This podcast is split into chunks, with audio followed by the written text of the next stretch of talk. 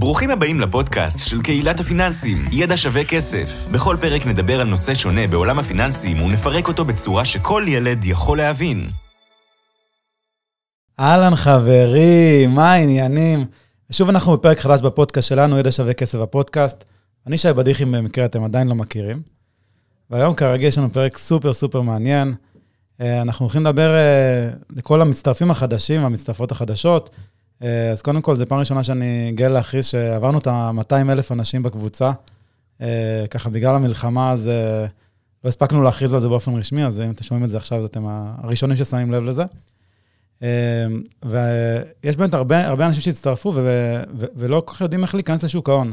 לא יודעים איך להשקיע, לא יודעים מה לעשות, לא יודעים איך מתחילים, אז רצינו להכין לכם ממש מדריך פרקטי, איך אתם יכולים להשקיע בעצמכם בשוק ההון, ממש שלב אחרי שלב, ובשביל זה הבאתי ככה אורחת אה, מאוד מיוחדת, אה, נטלי רוזן, סמנכ"לית שיווק ומכירות במיטב טרייד. נטלי, מה נשמע? איזה כיף, איזה כיף להיות פה גם אחרי ה-200 אלף אה, מאזינים, צופים, מה אמרנו? חברים בקבוצה, מאזינים כבר עברנו את המיליון. וואי, מטורף, כן. מטורף. אז ממש כיף ש... שבאנו, שמחה להיות פה. לגמרי, אז בתור אחד שבאמת אה, ככה רואה את, את כל סוגי הטריידים, עוד, עוד, עוד, עוד מעט נרחיב מה, מה זה trade למי שלא לא מכיר, מכירה. אז יש הרבה אנשים שקוראים, קוראים, קוראים בקבוצה, ולפעמים אני נתקל גם במילים, אה, זה נשמע לי כמו סינית, כי מן הסתם כל דבר שאנחנו פעם ראשונה נתקלים בו, אה, בהתחלה הוא פחות ברור. אבל השאלה היא, איך, איך בכלל מתחילים? איך, איך, איך אני, איך תכלס, אני רוצה עכשיו להתחיל להשקיע? מה אני תכלס צריך לדעת? מה אני צריך לעשות? מה התשתיות שאני צריך להכין, הבירוקרטיה שאני צריך לעבור. אוקיי, okay, טוב, אז אמרת באמת הרבה מילים גדולות, בירוקרטיה ותשתיות, ו- ובתכל'ס זה מאוד מאוד פשוט. אני רואה היום המון שאלות ברשת, אה, אם זה בקבוצה שלכם, ובכל הקבוצות השונות, ובטלגרם, ואני רוצה להתחיל להשקיע, ומה אני עושה? וקראתי שאני צריך להשקיע לטווח ארוך ב-S&P 500, או בכל מיני מדדים אחרים, אבל אני לא יודע מה תכל'ס לעשות. אז, אז קודם כל, הכל בסדר. מה שצריך לעשות ומה שאתה יכול לעשות זה באמת לפתוח חשבון מסחר, מאוד פשוט. אתה לא יכול היום לגשת לבורסה ולהגיד, תקנה לי את המניה הזו או אחרת. אתה חייב איזשהו גוף שיתווך בינך לבין הבורסה. אה, זה נקרא חבר בורסה. אז יש חברי בורסה שהם בנקים, ויש חברי בורסה שאינם בנקים, כמונו, כמו מיטב טרייד. אה, באמת פשוט, אנחנו פותחים חשבון למסחר, חשבון להשקעות, אה, בצורה דיגיטלית. בסך הכל נכנס לאתר, מתחיל להקליט את הפרטים שלך, ותוך יום יש לך חשבון מסחר, ואתה יכול פשוט להעביר הוראה ולקנות את מה שאתה רוצה, מה שקראת עליו, ואתה יוצא לדרך.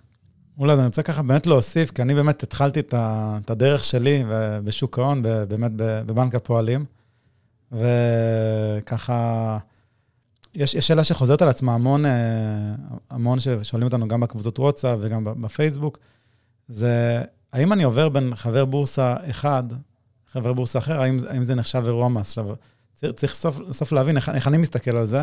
זה כזה, בעצם זה כמו, כמו ה cloud שאנחנו מכירים ככה מעולם הטכנולוגי.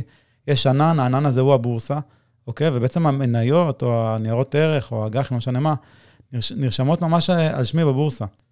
מה שזה אומר, שאם עכשיו הייתי בבנק הפועלים לצורך העניין, רציתי לעבור למיטב טרייד, אז אני יכול בעצם, קניתי את המניות דרך בנק הפועלים, עכשיו אני רוצה לעבור, לעבור נגיד למיטב, אז אני אחר כך אוכל למכור אותם דרך מיטב בשלב יותר מאוחר. זאת אומרת, אני יכול לעשות את המעבר הזה, כי בעצם אני, אני לא, לא מכובל לחבר בורסה ספציפי. חשוב מאוד להבין את זה, כי הרבה מאוד אנשים חושבים שאם הם בעצם יצטרפו לחבר בורסה מסוים, אז זהו, זה שנקרא לכל החיים. אה, אז אפשר, אפשר גם לעבור, אם, אם, אה, אם אתם רוצים לעבור מכל מיני סיבות, אבל זה חשוב להבין שבסוף המניות והניירות איך נרשמים על שמכם בבורסה, בסוף זה הנכסים שלכם. אוקיי, זה ממש אה, מזהה ייחודי. תראה, אני יכולה להגיד לך בהקשר הזה, שהדוגמה הקלאסית היא שרוב האנשים מתחילים, בגלל שהם פחות מכירים, אז הם, הם מתחילים לסחור דרך הבנק. זאת אומרת, יש להם כבר חשבון בנק, אז uh, הכי פשוט להם זה להתקשר לבנקאי או לעשות פעולה באתר של הבנק ולקנות את הנייר שהם רוצים. אממה, אחרי שהם עושים את הפעולה הזאת, הם קולטים איזה עמלה הם שילמו.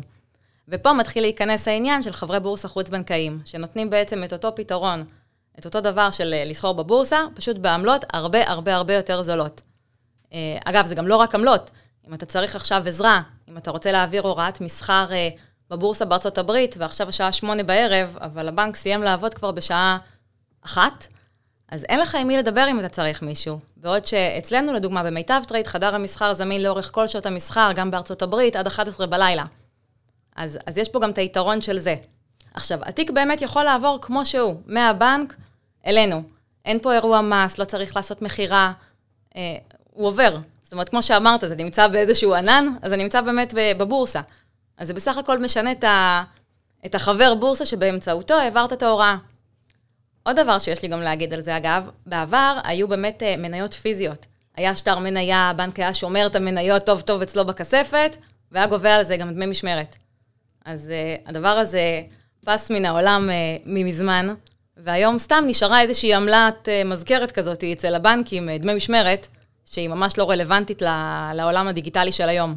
אז חשוב גם לזה לשים לב. ותכף אני חושבת שנדבר גם שי קצת על העמלות, שיבינו באמת מה, מה זה אומר הדמי משמרת האלה. לגמרי, אז, אז אה, אה, משהו שככה נזכרתי תוך כדי שדיברת, באמת אה, לא, לא מזמן ישבתי ככה עם, עם לקוחה, אה, שהיה לה על איזשהו תיק, אה, תיק מנוהל בבנק, ובעצם רצה למכור אותו ולעבור למסחר עצמאי. אבל היא, במקום שאותו אה, גוף ימכור, ימכור לה, אז היא החליטה שהיא תמכור בעצמה, ואז היא גילתה שהיא לא יודעת מה, מה היא צריכה לעשות. אוקיי? Okay? ו... ואז הסברתי לה על הפקודות, על market, על limit, באמת אולי נרחיב על זה יותר, אבל אני תוך כדי גיליתי שאני הייתי די בשוק, שבעצם לא, לא היה פקודת market, חיפשתי איתה ביחד בבנק, ולא מצאתי. ואז, ואז גיליתי שהייתה צריכה להשקיע המון המון זמן, אוקיי? כדי לעשות את זה. זאת אומרת, הייתה לעשות את זה רק דרך, החדר מסחר, ולא, ולא, ולא לבד, אוקיי? אז גם בהקשר הזה צריך באמת שיהיה, לפעמים שיהיה מישהו, מישהו שיתמוך בנו, אוקיי, אנחנו צריכים לעשות איזושהי פעולה, כי במיוחד שאנחנו בשלב הראשון, פעם ראשונה עכשיו ניגשים ל... או לקנות או למכור, תלוי בסיטואציה, אה, אז אנחנו צריכים את ה... מישהו הזה שיתמוך בנו, זה מאוד מאוד חשוב. אז אוקיי, אז בואו נסיר רגע את החששות. דיברנו על, על אה, זה שאנחנו בעצם אה, נכנסים לשוק, קונים בעצם מניות או ניירות ערך, או אגרות חוב, או מדדים, או לא משנה מה, מה כרגע, באמצעות חבר בורסה. אז חשוב להגיד, חבר בורסה זה גוף שהוא מן הסתם מפוקח, אוקיי? אה, אנחנו יכולים להיות אה, סמוכים ובטוחים שאף אחד לא יגנוב לנו את הכסף. אה, אם אתה רוצה להרחיב על העניין שזה נשמע בנאמנות, אוקיי? כל העניינים האלה. אז בהקשר הזה, קודם כל, אנחנו יכולים להסיר חשש שמישהו חבר בורסה, לא משנה אם זה כרגע בנק או בית השקעות, הביטחון אותו ביטחון בהקשר הזה. גם מאוד קשה לקבל את הגושפנקה הזאת, הרישיון הזה להיות חבר בורסה. זה לא כל בית השקעות או כל אחד שרוצה יכול להיות. צריך כן. לעבור הרבה בשביל לקבל את זה. זאת אומרת, וזה פיקוח של הרשות לניירות ערך, והבורסה לניירות ערך, וכל הרגולציה שיושבת עלינו טוב טוב, וזה באמת לא, לא, לא פשוט להיות חבר בורסה, ולכן אה, אפשר באמת להירגע שמשקיעים את הכסף, אה, זה לא משקיעים, אתם שמים את הכסף בעצם אצל חבר בורסה, גם אם הוא חוץ-בנקאי, וזה הכסף שלכם, והניירות רשומים על השם שלכם במסלקת הבורסה, הכל בסדר. מעולה. גם אם אתם לא יודעים אה, מי חבר בורסה, תרשמו בגוגל חבר בורסה. היה לכם את האתר של אה, טייס עם כל, ה... נכון. כל החברי בורסה הישראלים. אוקיי, אז, אז למעשה עברנו את המשוכה הראשונה, החלטנו שאנחנו רוצים לפתוח חשבון מסחר. הגענו למשוכה השנייה, פתחנו חשבון מסחר, אוקיי? עכשיו אנחנו, אה, אה, לפני שאנחנו רצים לקנות או למכור, למרות שעוד אין לנו מה למכור, אנחנו צריכים להחליט על איזושהי אסטרטגיה. אה, זה כמו שאנחנו, אה, אה, עכשיו אה, טסים לחו"ל, לטיול ארוך, בדרך כלל אנחנו... נחליט לאן אנחנו טסים ומה המסלול, וכמה זמן נשאר בכל מקום, ואולי אפילו כבר נזמין חלק מהמלונות, אולי נזמין אפילו את הכל. יש כאלה שגם סתם נזרקים וזורמים, אבל, אבל אז אה, לא בטוח שאנחנו נגיע לאן שאנחנו רוצים להגיע.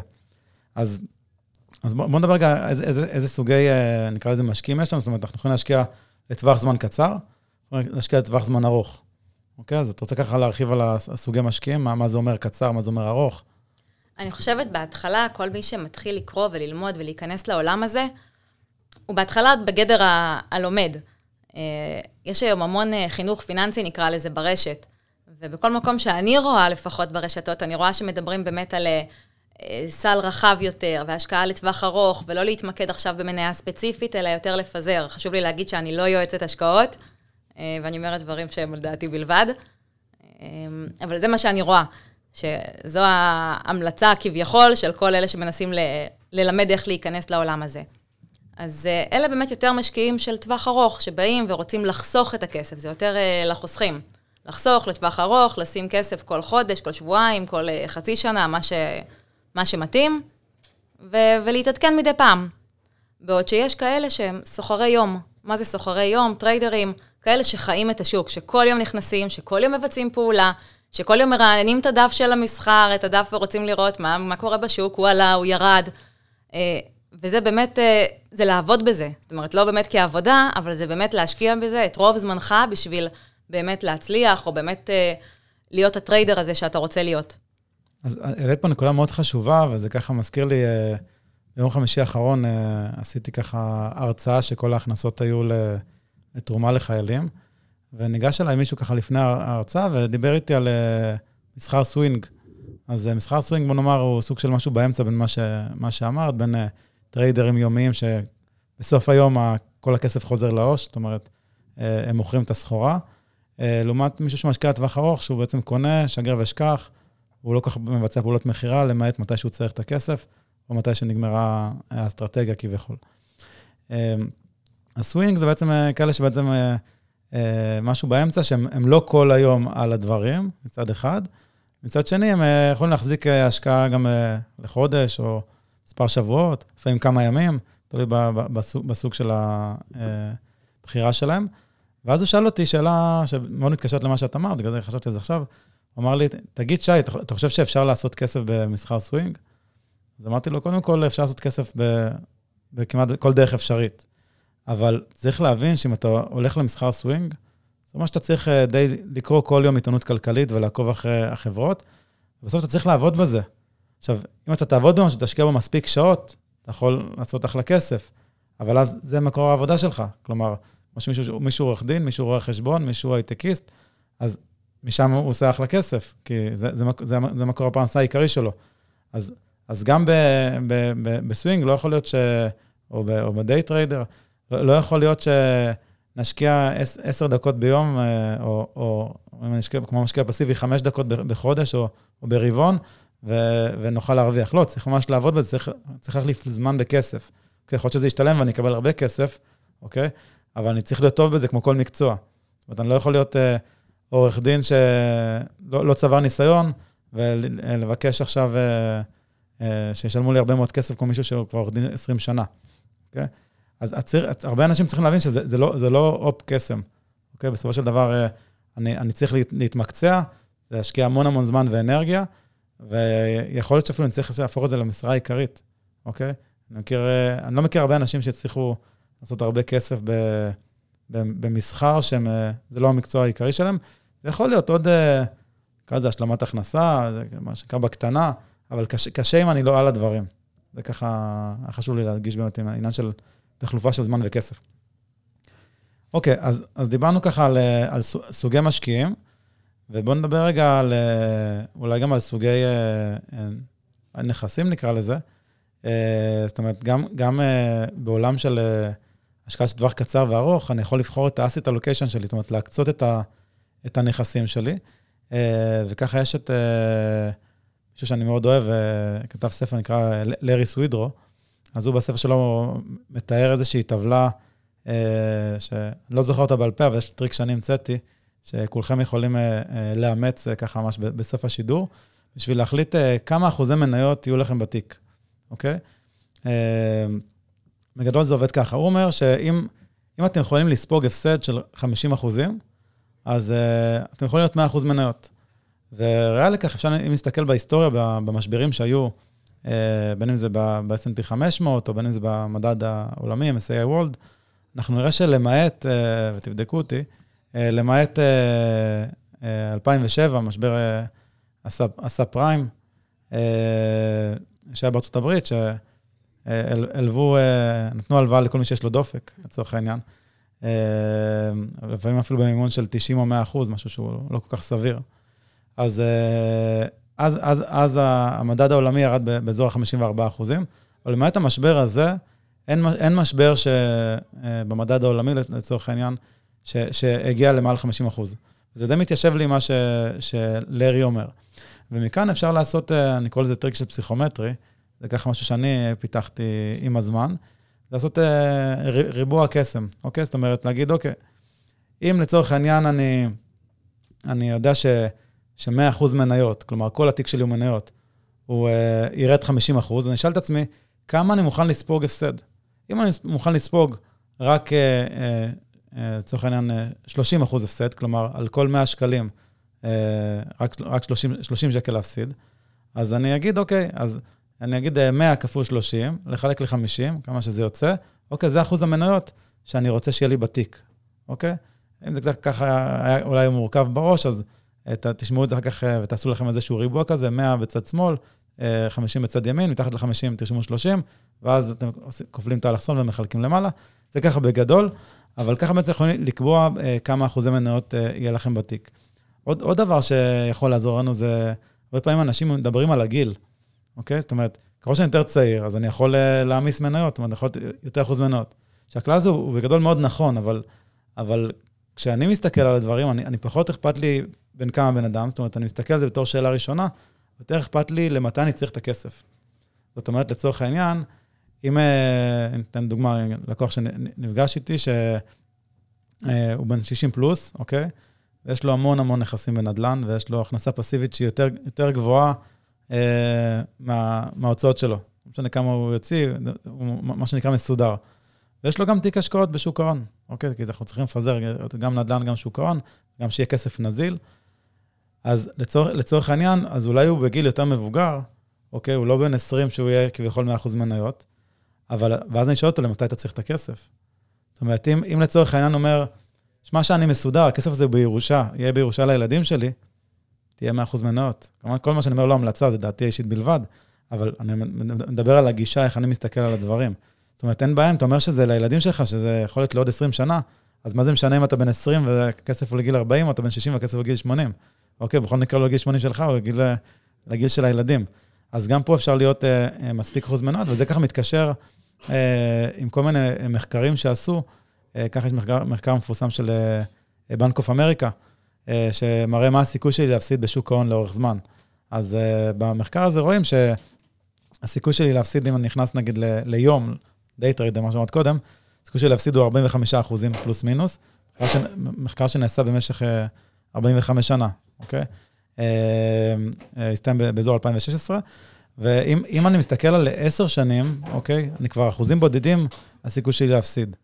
כלומר, אחוזים בודדים, אני יכול לקחת סיכון הרבה יותר גבוה, אוקיי?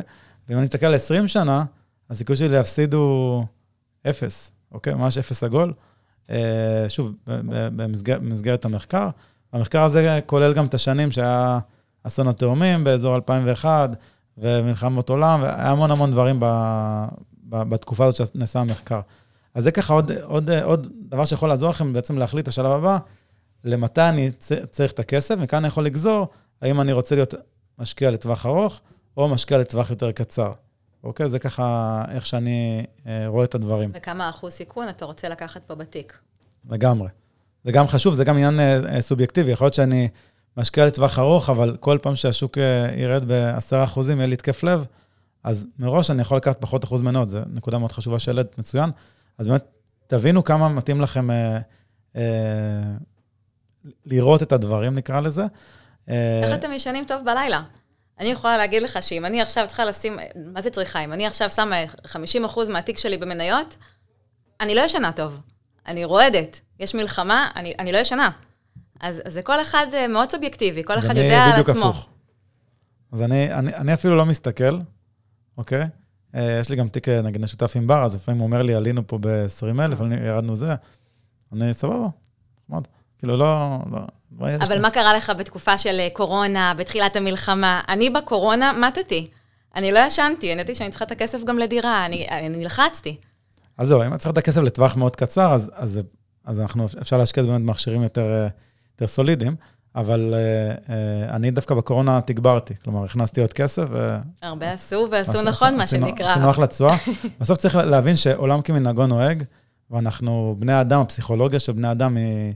מה שהיה פעם, זה כנראה גם מה שיהיה בעתיד. כלומר, כשיש משבר, רוב האנשים יעשו את אותה טעות ויברחו. זה ממש פסיכולוגיה של משקיעים, יש גרף כזה, שאתה רואה מתי אנשים נכנסים, מתי הם יוצאים, ובסוף יש איזה העם, מה שנקרא. אנחנו כולנו הולכים כמו עדר, ואנחנו נכנסים כשהכול גבוה, וכשמתחיל לרדת כולנו יוצאים, ומפספסים לפעמים גם הרבה הזדמנויות. עוד פעם, לא המלצה.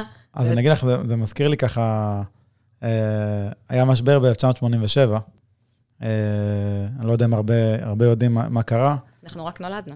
אז זהו, אז אני בדיוק, בדיוק נולדתי, את גם ב-87? 85. אז, אז אני נולדתי ב-1987, וכנראה אמא שלי ממש, אה, ממש ממש הייתה בפאניקה והרעידה את השוק. סתם, אני צוחק.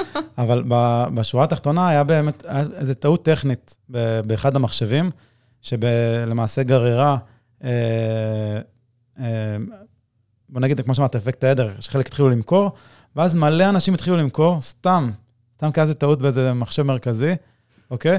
ו- וזה, רק, וזה רק מראה את העניין של אפקט העדר, שאנשים רואים שפשוט יורד, אז, אז במקום להגיד, רגע, זה יותר זול, אני אקנה. אוקיי, הרי שהיום אני עכשיו בא ל... ל מה, מה זה שוק ההון? זה, זה שוק לכל דבר. אם אני בא עכשיו אה, ל, לשוק הכרמל, אומרים לי, רק היום, רק היום אבטיח בשקל. אני קונה, אוקיי? לא יודע כמה עולה אבטיח בדרך כלל, אבל, אבל נשמע, זה נשמע טוב. נשמע טוב. אבל, אבל אם אומרים לי, אבטיח בעשרה שקלים, אוקיי, אז אני מוכר, אני עשיתי פה אה, פי עשרה לכסף. אוקיי, אז דווקא שעולה אני, אני, אני אמכור, ודווקא שיורד אני, אני אקנה.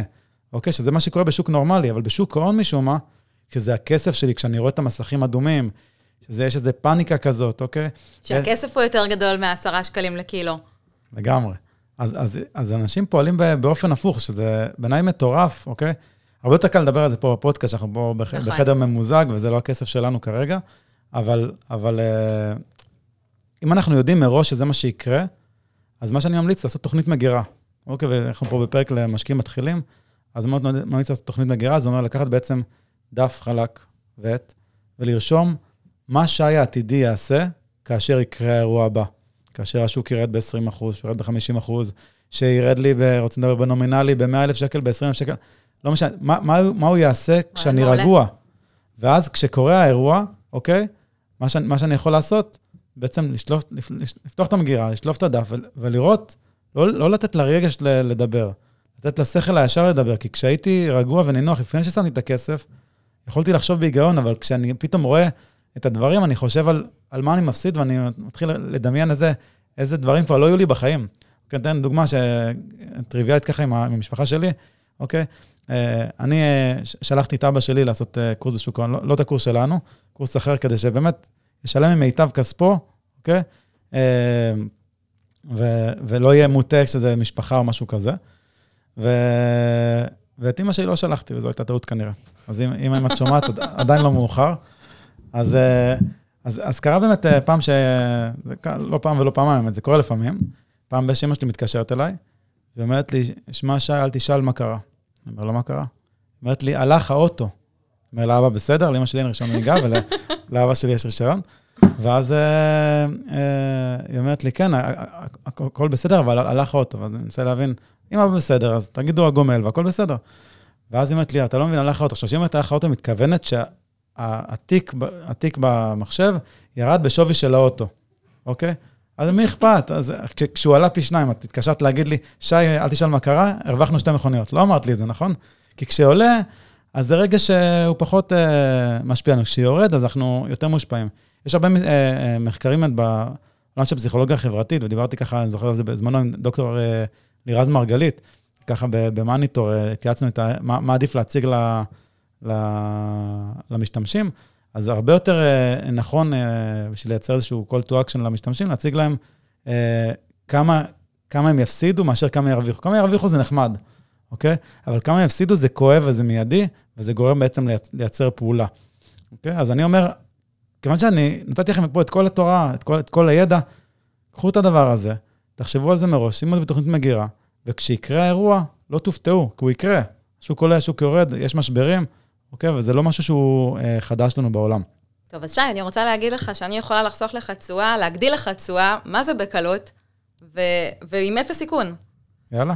אז אה, האמת שאני הולכת לכיוון דווקא של עמלות, שיכולות להגדיל לך את התשואה ממש בקלות. בוא ניקח סתם דוגמה.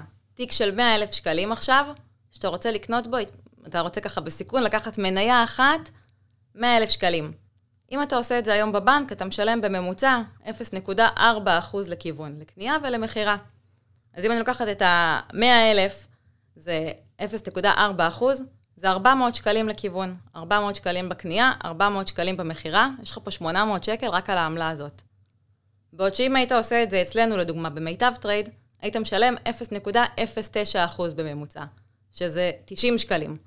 זאת אומרת, פה היית משלם 180 שקלים אצלנו בקנייה ובמכירה, בעוד שבבנק היית משלם 800 שקלים. זאת אומרת, יש פה פער של 620 שקלים, זה 0.6 אחוז שחסכתי לך ככה. אז בואו נגדיל לך את התשואה ככה בעוד שקל 90. יאללה. אז, דמי משמרת, אבל אז- תגדיל אתה. אז את הכסף הזה שלא שילמת בדמי ניהול לגוף כזה או אחר, אוקיי? יכולה גם להשקיע אותו, בעצם לייצר עליו עוד תשואה, נכון. אוקיי? ואז, ואז לנו פה מנגנון בעצם של אה, עם ריבית דריבית לאורך זמן, זה יכול להיות הרבה מאוד כסף, אוקיי? אז, אה, אז קודם כל, מעולה, אז אם כבר דיברת על עמלות, אז בוא ניכנס לזה. אז אני רוצה רגע לעשות רגע אה, בריף אה, על מה דיברנו עד עכשיו בגדול. אז דיברנו על זה שאנחנו רוצים לפתוח חשבון מסחר, מסחר עצמאי, הורדנו חששות, הסברנו מה זה חבר בורסה, שזה מוגן ובטוח. אה, דיברנו על, אה, על בנקים ובתי השקעות, שגם חברי בורסה, דיברנו על אסטרטגיה, טווח קצר, טווח ארוך, אם אני day trader או, או אה, אה, משקיע לטווחים ארוכים. ודיברנו בעצם על אה, עניין של כמה אני אוהב או שונא סיכון, ו- ולמתי אני צריך את הכסף, ו- וככה אני יכול לעשות מה שנקרא asset allocation, כמה אחוזי מניות יהיו לי בתיק. ועכשיו, בגלל שיש לנו את כל האסטרטגיה הזאתי, אז, אז בואו נראה בעצם, אם אני קונה משהו, כמה יעלה לי על הפעולה הזאת. אז בואו נדבר רגע על איזה, קודם כל, איזה עמלות הכי חשובות למישהו שרוצה לסחור בעצמו, כי אם הוא יהיה לך מוצר מנוהל, אז פשוט הוא משלם דמי ניהול, אבל פה זה, זה לא בדיוק עובד ככה, אוקיי? נכון. אז אה, אלא אם כן הוא דמי משמרת, לא ניכנס לזה כ- כרגע, אבל בשורה התחתונה, איזה, איזה עמלות כדאי להכיר, אוקיי? בין אם זה בישראל, בין אם זה בארצות הברית, מה, מה הכי נפוץ, מה, מה הכי חשוב לי שככה שאני רוצה להתחיל להשקיע מחר בבוקר. אז טוב, אז אני אחלק את זה מבחינת העלויות. יש לך מסחר בתל אביב ומסחר בארצות הברית. אמ, בוא נתרכז רגע במסחר בארץ, בתל אביב. יש אה, עמלה על קנייה ועמלה של מכירה. קניית מניות בדרך כלל סביב ה-0.09% משווי העסקה. אה, וזה עוד יורד, יש לך קרנות מחקות שיכול להיות טיפה פחות, ומק"מ, מי שמתעסק, זה 0.06 אחוז. עכשיו, כל מה שאני אומרת זה אצלנו במיטב טרייד, בחבר בורסה חוץ-בנקאי. הבנקים יכולים לגבות על זה פי 2, פי 3, פי 4, פי 5 אפילו. יכולים לגבות גם 0.4 אחוז, בעוד שאנחנו רבע מזה. אה, אז, אז זה באמת חשוב לשים לב לעמלות האלה. כי בתיקים שהם קטנים, אתם פחות מסתכלים, אבל לאט לאט התיק גדל, וגם אם הוא לא גדל, זה מעצבן לשלם, אתם לא פראיירים, מעצבן לשלם פי ארבע שאתה יכול לחסוך את זה. אמ, אגב, אני רוצה להגיד משהו בהקשר הזה, שאני אני רואה לפעמים אה, אנשים שרבים על כל שקל בכל מיני שירותים כאלה ואחרים, בין אם זה בשירות אה, האינטרנט או הטלוויזיה, בין אם זה ב, אה, בביטוח רכב, הם אה, יעברו את כל החברות בארץ, ו, ועוד עוד שנייה כבר ביטוח, עוד, שנייה נוסעים בלי, ביטוח, אוקיי? אבל, אבל עדיין הם שוכרים דרך הבנק.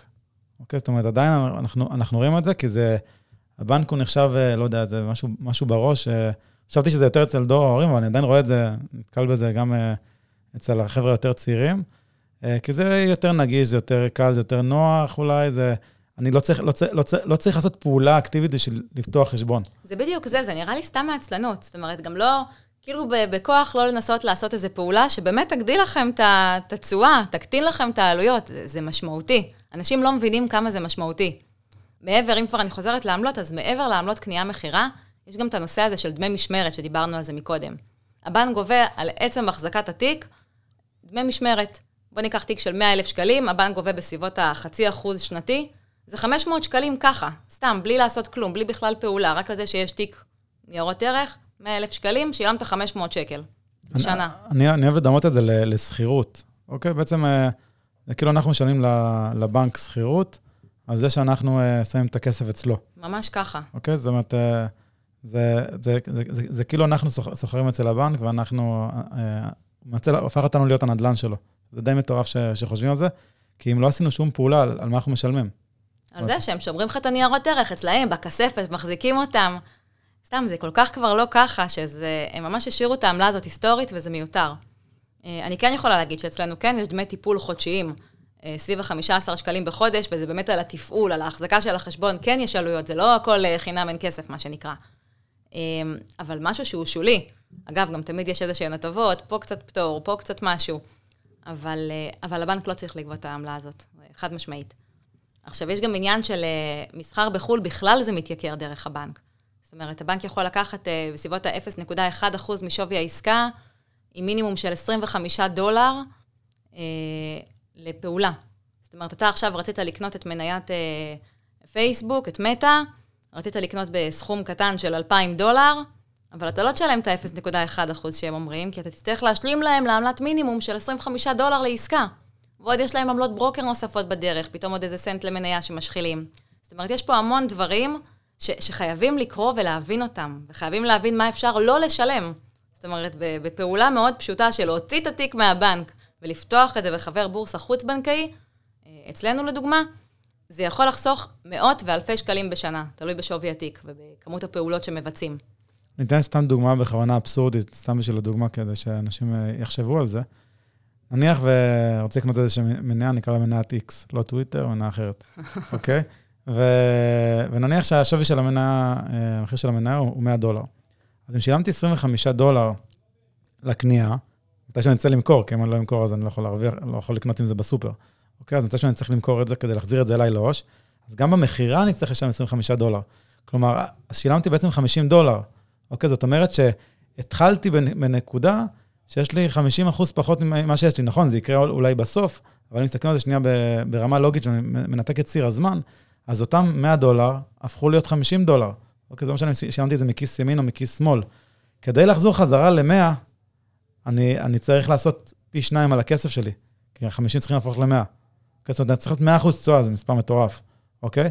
עכשיו, ברור שאף אחד לא עושה את זה כאלה, ככה בסכומים אה, כאלה קטנים, למרות שנתקלתי פעם בדבר כזה מחוסר הבנה של מישהו, אבל ב, ב, בשורה התחתונה, צריך להבין שזה יכול להיות משהו מאוד מאוד משמעותי, אה, במיוחד למי שעושה הרבה פעולות.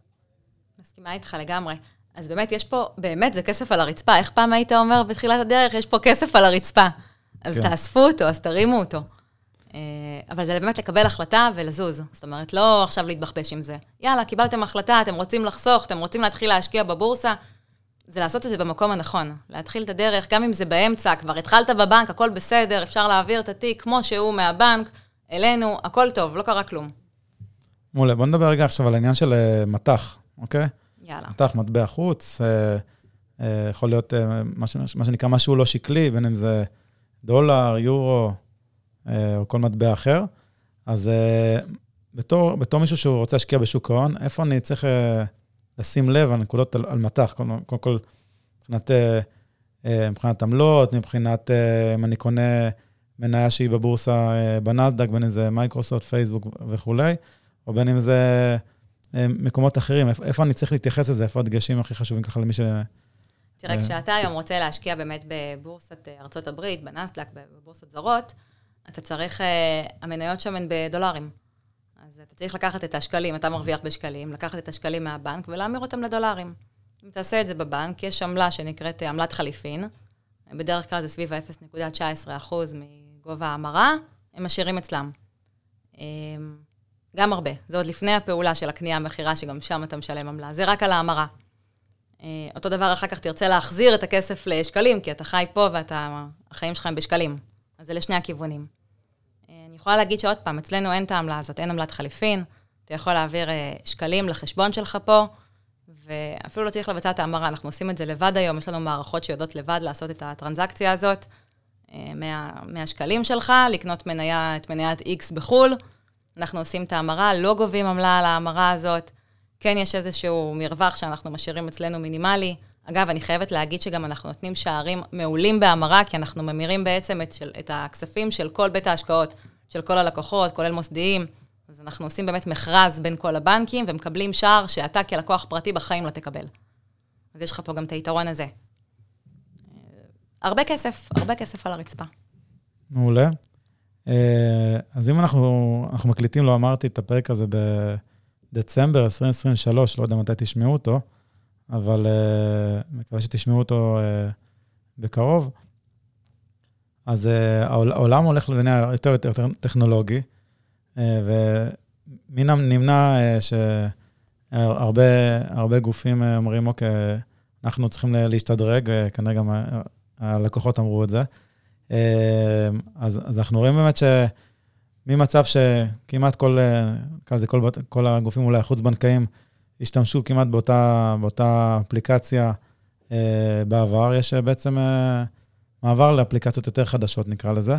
וגם אתם בעצם נכנסתם עכשיו עם אה, איזשהו פיתוח אה, ייחודי שלכם.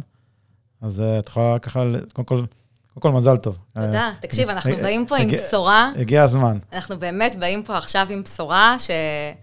שאין דברים כאלה. פיתחנו אפליקציה, אנחנו פיתחנו אותה במשך תקופה מאוד מאוד מאוד ארוכה. אפליקציית M-Trade שלנו מבית מיטב. מי כמוני יודע מה זה לפתח אפליקציה, וואו, וואו, וואו. לא פשוט. אז אנחנו כבר ממש בשלבי השקה ל-Friends and Family, כבר כולנו איתה, גם אתה כבר נתנו לך את האפשרות להתנסות בה, היא מהממת.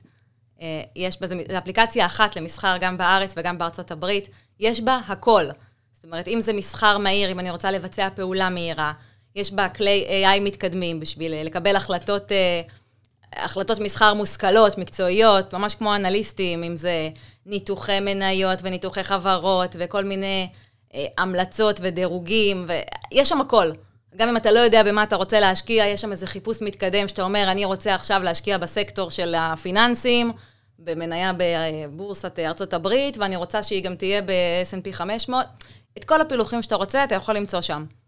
אה, הכל מהיר, הכל יפה, הכל מאוד אה, אינטואיטיבי, מאוד אינסטגרמי גם, אם אתה, אתה ראית אותה, היא צבעונית, היא יפה. באמת משהו שהוא Game Changer לדעתי. זה לא המערכת שהייתה עד היום לרוב בתי ההשקעות, זה משהו אחר לחלוטין. מחכה כבר מתה שכולם כבר יסחרו איתה, זה ממש, עכשיו אנחנו אמרת דצמבר 2023, אם לא בסוף שנה, לדעתי תחילת ינואר 24 כבר כולם איתה. יאללה, זה מה שנקרא אמן ואמן אה. אמן. טוב, אז נראה לי שדי די חלשנו על אה, ממש אה, רוב הדברים שאם אתם ככה ניגשים פעם ראשונה לשוק ההון שאתם צריכים לעשות, בעיניי אולי החלק, אה, שני חלקים הכי מהותיים, אה, אולי בוא נתחיל, הצד הכי חשוב הוא להתחיל, אוקיי? להתחיל. להתחיל, לקפוץ למים, אה, לפתוח חשבון נסחר עצמאי, ו- ולעשות אפילו אולי בסכומים קטנים, להתחיל בהתחלה בסכום ש... נקרא לזה, לא אכפת לכם אולי לסכן אותו, לא אכפת לכם להפסיד קצת. צריך להבין שזה לא שאם עכשיו תשקיעו משהו, כל הכסף ילך, אוקיי? ברור שאם אה, שמתם all in הכל במקום אחד על איזה מניה ששווה כמה סנטים שעולה ויורדת במהירות האור, אז על, אוקיי? אבל אה, אגב, אני, אני פעם עשיתי את זה, אני אספר פה ככה איזשהו אה, סיפור קצר. אני כשהתחלתי לסחור, גם נראה לי זה היה, זה היה, זה היה אצלכם אחרי שעבדתי בנק הפועלים, אז ניסיתי ככה, חשבתי שאני... אמרתי, גיליתי את הש- את השיטה, זה מה שעבר לי בראש. אמרתי, זהו, אני, אני יודע איך אני, איך אני אעשה המון המון כסף, בכמה פעולות פשוטות, מה, זה ברור. אז חיפשתי את המניות שהן הוולטיליות, הכי גדולה, התנודתיות הכי גבוהה. פשוט חיפשתי בגוגל, volatility market, משהו כזה, אה, או stocks. פשוט הלכתי לאלה שהכי, אה, אה, התנודתיות הכי גבוהה היום. נכנסתי לאיזושהי מניה שהייתה פחות מעשרה דולר. ובעצם אמרתי, היא עולה, אני אקנה, אוקיי? ואז, אה, אה, אה, סליחה, היא יורדת, אני אקנה, היא עולה, אני אמכור. הכי פשוט שיש, אוקיי? והגעתי למצב שאני פשוט לוחץ רנדומלית סתם על המחשב, טטן, טטן. וכל כל פעם שאני, כל פעם שאני בעצם מוכר, הפסדתי כסף. עשיתי את זה תשע פעמים, אוקיי? כי כל פעם אמרתי, עכשיו אני, עכשיו הבנתי, עכשיו אני את השיטה. מעכשיו. ו- וכל פעם זה יצא לי הפוך. עכשיו, אני לא יודע, כאילו מישהו הסתכל וצ- וצחק עליי, אוקיי? אה, אבל ככה למדתי אה, מה לא לעשות, והנה, אני אתן לכם פה טיפ, אל תעשו את זה, אוקיי? אה, אל תחפשו את, ה- את הריגוש הבא, את הדרך להרוויח מהר. הדרך הכי טובה להתעשר זה לאט, אוקיי? ו- ולא חייבים גם להתעשר, אפשר גם פשוט לייצר לעצמנו עוד מקור הכנסה ולהגדיל את ההון, בסוף שיעזור לכם לצבור יותר חוויות עם, ה- עם המשפחה והחברים. אה, או מי שאדם יותר חומרי, לקנות יותר מוצרים, מה שעושה לכם טוב. אז אה, זהו, נראה לי שהגענו ככה לכדי סיום. אז קודם כל, אני מאוד רוצה להודות לך, נטלי, שככה הצטרפת לנו היום לפרק, איזה כיף, תודה שהזמנתם אותי.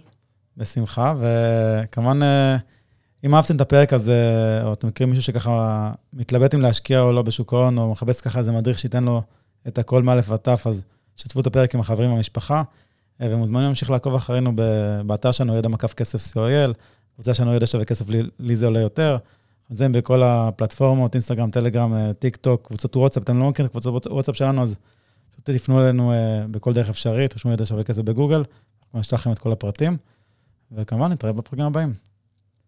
ביי. ביי ביי, היה כיף.